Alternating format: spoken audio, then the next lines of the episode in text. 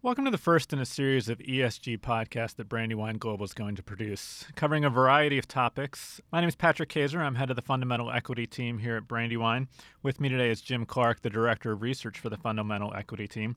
And one of the thing reasons we're doing this is ESG is getting increasing prominence, as you know, in the investment world. It's really quite stunning at this point. Approximately half of all U.S. mutual funds say they incorporate ESG, and that rises to almost 60% of equity funds. And so, one of the questions that comes out of this that we're going to address today is what does that really mean? Is it really believable that 60% of equity funds incorporate ESG? One of the catalysts for this move is the adoption of the United Nations Principles of Responsible Investment, or the PRI for short. And It was certainly a catalyst for Brandywine, which became a formal adopter a couple of years ago. And around the world, it's sort of becoming the necessary standard, if you will, for many asset managers. We do see differences around the world globally in terms of asset owners and how much they prioritize ESG. 50% of asset owners outside of the US say ESG is a high priority for their investments. Only 27% of North America asset owners say it's a high priority. One of the challenges, though, as we think about how managers are integrating ESG into their process, is what does integration really mean? One of the major consultants recently did a survey of their clients and asset owners, and buyers are concerned about what they call greenwashing. And let me explain what we mean by that. A lot of times, consultants take a meeting with an investment manager and they'll want to talk about ESG, and that asset manager will have a point person for ESG that handles that meeting, and it's very impressive. And they talk about everything the firm is doing, both in their products and internally. And, um, you know, then the consultant takes that next step, or the potential client takes that next step and does a due diligence with the investment team and starts asking them questions. And a lot of times, the portfolio manager and the analyst can't really answer those questions. And so, you know, you get this kind of mix where firms are saying they integrate it, but you talk to the investment teams and it's less clear. So, what we want to address today is what do we at Brandywine mean by integrating ESG into the process? What do we mean by engaging? And I think it's important to note, as I said at the leadoff, you're not dealing with a Brandywine ESG specialist here you're dealing with two members of the investment team, two senior members of our fundamental equity investment team. So let me kick it over to you, Jim. When we talk about how we integrate ESG into the process, what do we mean by that? Uh, well, integrated means uh, we don't have an ESG team. There's certain things that you must do um, that are um, in order to have a fundamental view of a company. It's its rewards and its risks, and uh, three of those have initials of ESG. That's how we look at it. They're, they're the job of an analyst on a company.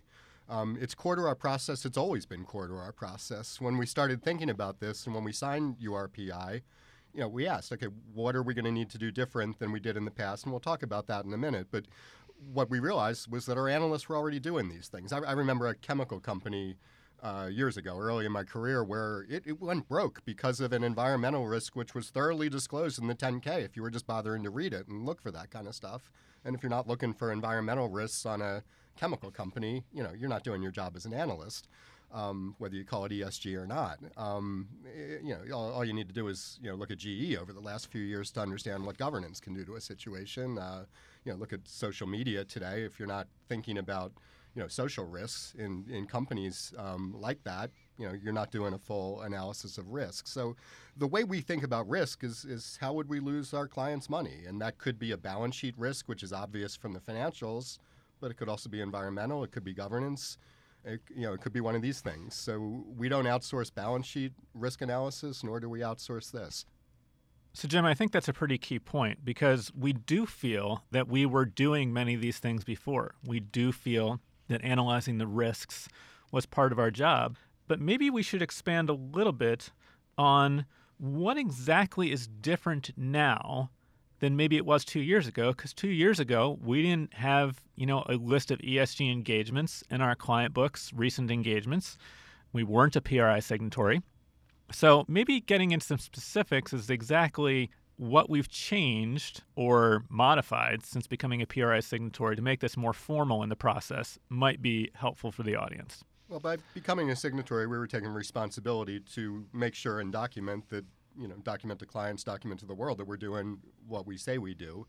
Um, so that involved uh, literally documenting these things. So when an analyst puts out a an initial write up on a company, or we try to do once a year in updates, um, they're expected to have a, a full ESG analysis specifically. And at first, you know, that felt awkward with a number of companies where, you know, what do we need an ESG, what do we need an environmental analysis for on a bank? Or what do we, okay, so some of them it's not as relevant, but you certainly need governance on that. But let's let's take an example where an environmental analysis became very relevant in a place you wouldn't have expected to see it. This wasn't a chemical company, it wasn't an oil company. Actually makes beverage cans. Um, about nine months ago, an analyst picked up very early before before the world picked it up that in a world where plastics were considered a, a threat to the planet, beverage cans look pretty good because they're 100% recyclable. And since then, this company's customers, this, and more important, those beverage companies' customers have demanded a substitution from plastics to cans, which has benefited this industry tremendously. That was an environmental observation. It was a good one, not a risk, which we might not have uncovered as quickly as we did if we weren't specifically looking for these things. One of the reasons that we have the analysts do it ourselves and, and, do the work ourselves as opposed to using rating services is at least for our fundamental equity team's process, we really think it's important that analysts, you know, they know the companies well. They should be able to identify the issues that really matter for the companies that we're dealing with. There, there, there's ESG services out there that rate companies with a holistic score. One of the things that we do in our team is, as Jim mentioned, we require a formal write up when we first buy a stock, including an ESG section. So there's more rigor around that than maybe there was a couple years ago. We also rate each area separately, the E, S, and G components, and we might break that on a future podcast. But we do a red, yellow screen score, and we're really looking for things that are relevant. We're not looking for, example, as I remember from earlier in my career, you know, a soda company that sells Pepsi on military bases and gets flagged by a Defense Department screen. That's not really the intent of those screens. Now, Jim, maybe you want to talk about why we do it ourselves a little bit more. You know, I will say at Brandywine, we have a variety of products. We have sovereign bond products. They may need a different process. We have quantitative products where those rating services are actually a lot more useful and fit better with the process. But from a fundamental standpoint, when we're doing individual company research in depth, Jim, maybe if you want to talk a little bit about why it's important to do it ourselves from our perspective. So let's think a little bit about how our fundamental equity process works. Usually, an analyst and a portfolio manager, in collaboration with each other, will work through all the elements of an investment idea, present it to the rest of the team. All those elements certainly includes ES and G if those things, as Patrick said, are relevant to the valuation or risk of the company. But let's take an example, and let's say we were outsourcing that and we were getting a score from elsewhere. So the, the analyst and the portfolio manager do their whole analysis, come to the team, present it, and then someone asks, "What what about ESG?" Oh, let's get the score. It's a four. Okay, so what do you do? How do you weight that? It's clearly exogenous to your process. You've probably already 90% made the decision. That reminds us of putting it as the last page of your write up as that ESG stuff, rather than something that really is germane to an investment decision. And we believe it is. And the more we do it, the more we believe that. Jim, that's an excellent point of talking about how it's germane to the decision because one of the things I think about and that we've been asked by clients or clients seem to be thinking it but maybe not saying it out loud is why exactly are you doing this? Why exactly we did, did we decide at Brandywine to become a PRI signatory? And from my perspective, there are several reasons. One, there is evidence out there, certainly on the governance side, that it produces better results better managed companies, better companies with better governance do better over the longer term. The evidence seems to be more mixed on the environmental and social side, in part because tobacco stocks have had such a great run in the US the last 10 years. That kind of skews the data. But we, but we believe it is good for companies to be thinking about this stuff. We believe it's good for Brandywine to be thinking about this stuff. And we're seeing a lot of client demand. And it's interesting. And, um, you know, Jim, go where you want with this. But in, in talking with companies, the last couple years, we've seen a definite shift in their tone as well in terms of how they are ready for and address these issues. I mean, why do companies adopt things? Because their customers demand it often. Sometimes companies lead their customers, other times customers lead their companies, and this is a little bit of both. You know, our clients educate us, and we like to be able to, to know something they don't too about some of these things. So it's been a it's been a collaborative process in that sense. But we see that across multiple industries. I talked before about beverage cans where the customers who are beverage companies, Coca Cola, Pepsi, and more especially their customers who are often millennials who are concerned about the environment are leading the change of, from plastics to truly recyclable containers.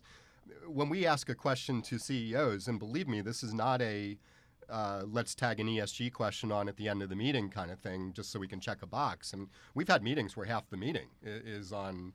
I mean, we met with a timber company, and sustainability is critical in an industry like that. Why? Because the customer is demanding it. You are not going to do business with Starbucks if you are not sustainable, if you are not uh, producing the proper score by Starbucks standards, not by yours, by your customer standards. And you know, we're in a similar position as investment managers, so we can have a conversation with with the CEO. And if they're not thinking that way, they could very well be the company that's going to lose the contract from Starbucks. We do not want to be in that situation. And, and, Jim, you've also talked about how, in talking with company managements, there's been cases where they've talked about the demand from their own employees. If you want to touch on that a little bit. Yeah, one, one of our favorite questions we've been asking certain types of managements, uh, you know, old, old school industrial companies, places where you'd think we're on the wrong side of specifically E matters, environmental and we've gotten some interesting answers to this question. So, how do you uh, how do you hire millennial employees who are concerned about this? What do you tell them?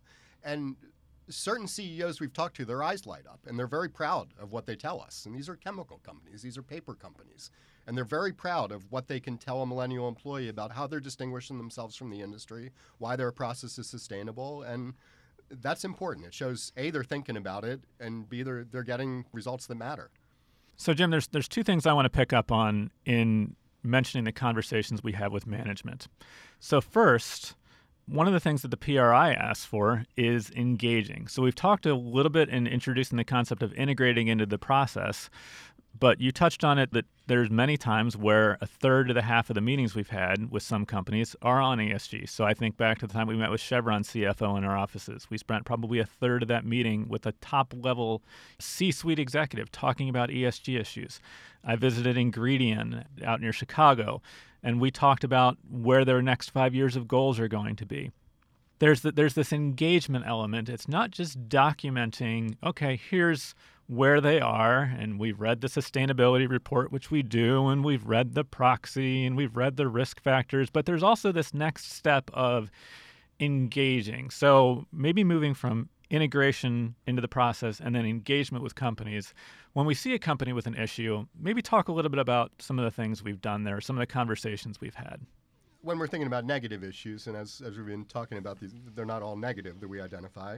When you find a negative issue as a investment manager, you have two choices. You can not buy the company, which we've exercised that choice at times, or you can buy it and think about ways to mitigate that. One way to mitigate it would be okay, it's not a big deal to the valuation of the investment because another way to mitigate it is to engage with management and attempt to change it.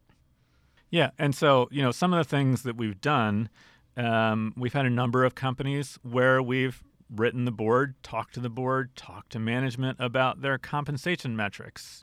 In the in the energy industry, we had people being paid on total shareholder return, and we felt that means that being less bad than everybody else on a compensation metric or stock performance still leads to richly paid executives. We've had that to more absolute metrics like free cash flow and return on capital, things of that nature. We had Norwegian Cruise Lines in recently. Spent again a third of the half to the meeting with them to talk about okay, IMO 2020 is coming. It's going to have major impacts to marine fuel usage. What are you doing with scrubbers? You know, how are you making your ships more energy efficient? We also talked with them about their use of plastics. They're getting away from single use plastics on a lot of their ships, things of that nature. So it does vary from company to company in terms of how we engage. But we have five years ago, three years ago, I think I would say, Jim, at least, that we might have just kind of noted the risk and said, all right, we know it's there. But now, much more active in our conversations with management. The other thing that comes up sometimes is people look at our portfolio and they say, all right, you have 18% in energy stocks. How exactly are you integrating ESG into that? So, a couple points I want to make here. First, the PRI, doesn't say we can't own anything. What we try to do is make sure we're being appropriately compensated for the ESG risks we're taking. we're not going to sit here and pretend to you out in the audience that we're impact investors. There's a range of ESG, and sometimes people look and say, all right, 60% of funds are ESG, you know, integrated in some way. We honestly don't believe that number from talking to some of our peers. But there is this point out there that does it prohibit you from owning anything? And look, you all are the clients, potential clients. You're going to drive some of that as well. But from our perspective, we're trying to document the risks, make sure that we get compensated for them, and essentially acknowledge that they're out there, that valuation isn't the only thing that matters, but at a price, these risks are reflected in that price. So I think it's important to think about. And Jim, I don't know if you have any additional thoughts that you want to kind of chime in on on not owning things, owning things, how you think about price versus the ESG risks that are out there. I mean, as a research director and um, you know a, an analyst for you know nearly 20 years, the big sin against a process is by losing money because of, ri- of a risk that you should have found because it was disclosed and it was knowable. There's things that just hit you out of left field. There's a million ways to lose money in this industry, and if you can control the ones that you should be able to control, which are disclosed, which are knowable, which are analyzable, that goes a long way to mitigating risk of bad outcomes. And this just adds another layer to that where E, S, and G things, where they are germane to a company's business and valuation and governance always is, that you know we've done the work on that. Um, it's always been a uh, wrong answer to give to Jim, the director of research. So have you read the proxy? No, it doesn't matter. Okay, bad answer. Likewise with environmental and social risks that are obvious with some businesses. And once again, the answer can't be the ratings of four. We need to understand those as part of the business. So we, have talked a little bit about, or actually a fair amount about the risk side of things. And, you know, with the beverage can company, we certainly talked about the opportunity because aluminum is infinitely recyclable when compared to plastics.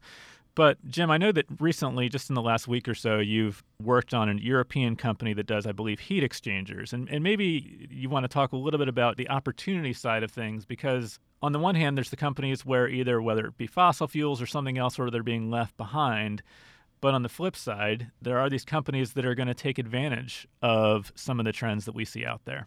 Yeah, I mean, here's an example where um, you know an analyst picked up something because we've been looking at this at ESG, specifically E in this case, as to what a heat exchanger is. I, I don't think I would have known what a heat exchanger was if I stepped on one, but this was a major business of this European company.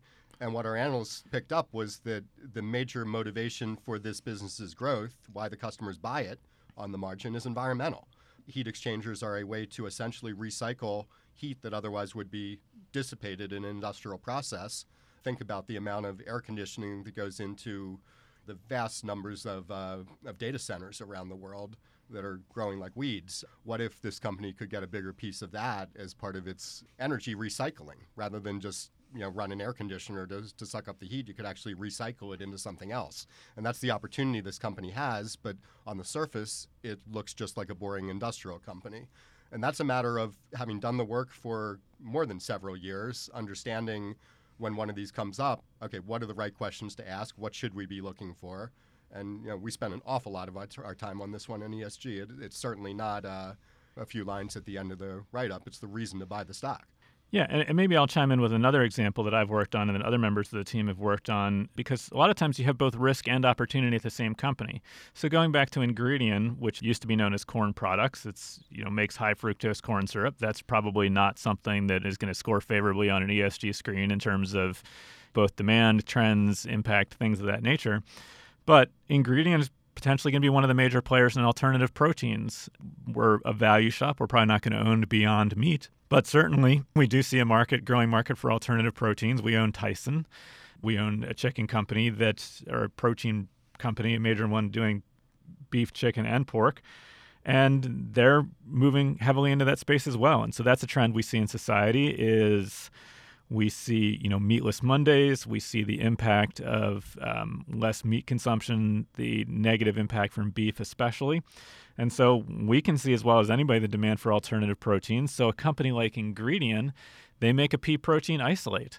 You know, they're going to be a major supplier to the companies making meatless burgers. And I know that some vegetarians think we shouldn't use the word burger on a meatless thing, but that's a way to get consumer acceptance. Burger King has said that the Impossible Whopper you know, is materially adding to their customer base. It offers families an option where maybe more members of the family can eat, you know, find something they like on the menu, find something they're comfortable eating.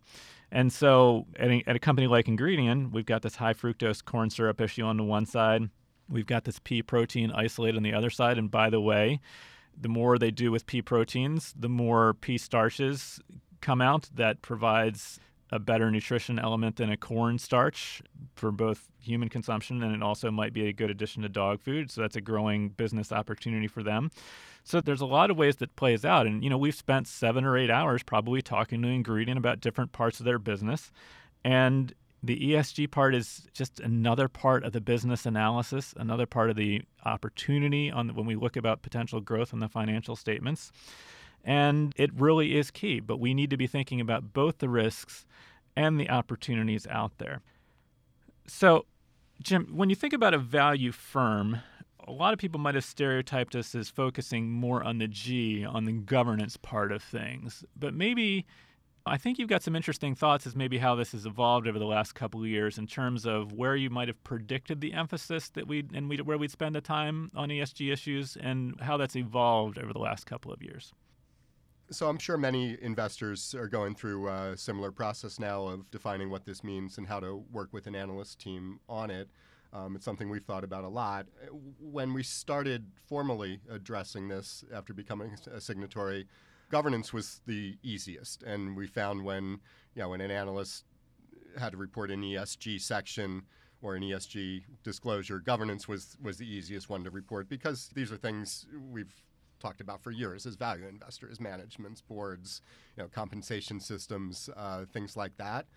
The E, e and S parts, it's easy to see them on some companies, but as I said before, that doesn't mean you don't look for them on others. Sometimes the answer is not terribly relevant, environmental with a bank. We do an international fund. If your bank is in Norway, where it's an oil producing country, it does matter.